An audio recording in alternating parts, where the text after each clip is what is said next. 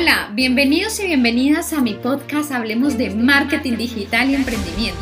Un espacio donde aprenderás técnicas, estrategias, consejos, herramientas que te ayudarán con tu emprendimiento y negocio online.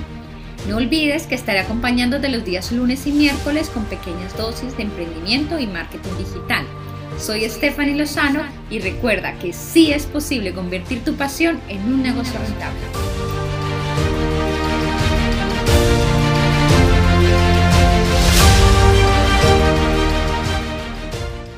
Somos emprendedores es verdad que mm, tenemos bastantes em, estrés, bastante eh, ansiedad a veces, incluso o cosas acumuladas porque pues cae sobre nosotros y sobre todo al principio pues muchas responsabilidades, muchas cosas en que pensar, si aún no hemos delegado pues em, tenemos que hacer todo nosotros.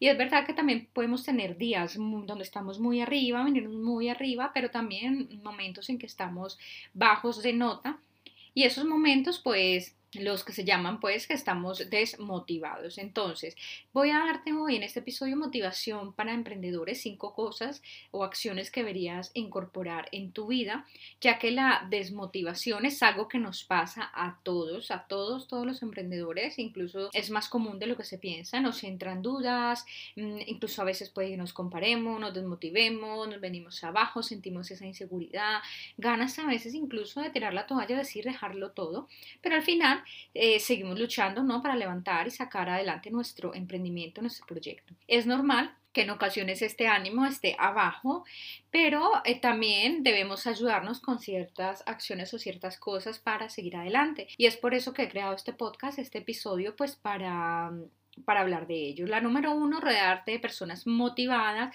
personas emprendedoras como tú, alejarte de aquellas personas tóxicas de tu vida, aquellas personas que puedan, en lugar de ayudarte a avanzar, en lugar de ayudarte a crecer, pues que estén mirando cómo te desmotivan, cómo te dan pensamientos negativos, cómo te frenan, pues esto hay que eliminarlo, es triste, pero hay que eliminarlo, hacerlo de lado. Segundo, ten muy claro tu misión, el porqué de tu emprendimiento, ¿sí? Siempre he dicho que cuando emprendes con pasión y tienes muy claro tu objetivo, si lo puedes mm, decir todo, tenerlo todo súper claro, pues es fácilmente que cuando llegue esta desmotivación mm, no sea tan tan complicado sobrellevarla porque sabes que tienes clara tu misión y que esto es un proceso pero si no puedes dejarlo, si no tienes claro tu objetivo, ese foco, pues podrías salir dejándolo, ¿no? Un consejo es que puedes escribirlo, eh, tenerlo en un lado, una parte donde cuando que tú lo puedas ver, visualizar y cuando estés así un poco bajo, pues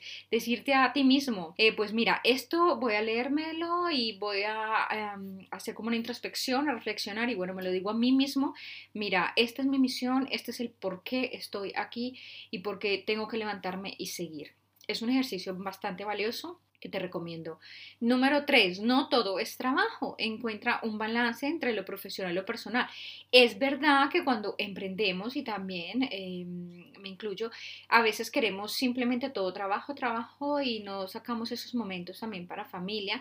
Mm, aunque al principio nos toque más trabajo que familia, pero siempre encontrar ese balance porque si no entras en una, una parte de estrés donde no, vas a, no te estás equilibrando tanto personalmente como profesionalmente y empiezas a descuidar esa parte personal y lo que haces es que entonces también puedes terminar desmotivado. Y número cuatro, pues tener muy clara mm, esa misión esa, esa visión, eso que, esa misión de vida. Mm, se parece un poco a la dos, pero es ese enfoque, ¿no? Tu planificación. Acá hablo más de la planificación, hacia dónde quieres llegar, cómo lo vas a lograr. No quiere decir que no puedas ser flexible y no puedas cambiar, pero si tú no tienes claro cómo llegar de ese punto A a ese B, pues te vas a quedar ahí en el punto A sin llegar nunca a ese punto B, incluso sin ir más allá, a un punto C, D.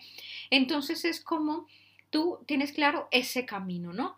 Ahora, punto 5, ser flexible contigo mismo, si llegar a la pereza, es decir, nos cuesta mucho a veces porque nos exigimos más de la cuenta, pero no es tampoco ni llegar a la procrastinación o a la pereza, pero tampoco al perfeccionismo extremo, donde te exijas total y no tengas nada de flexibilidad contigo mismo. Hay que ser flexible, ¿sí? Mantener ese equilibrio que sé que no es fácil, pero hay que trabajar en ello.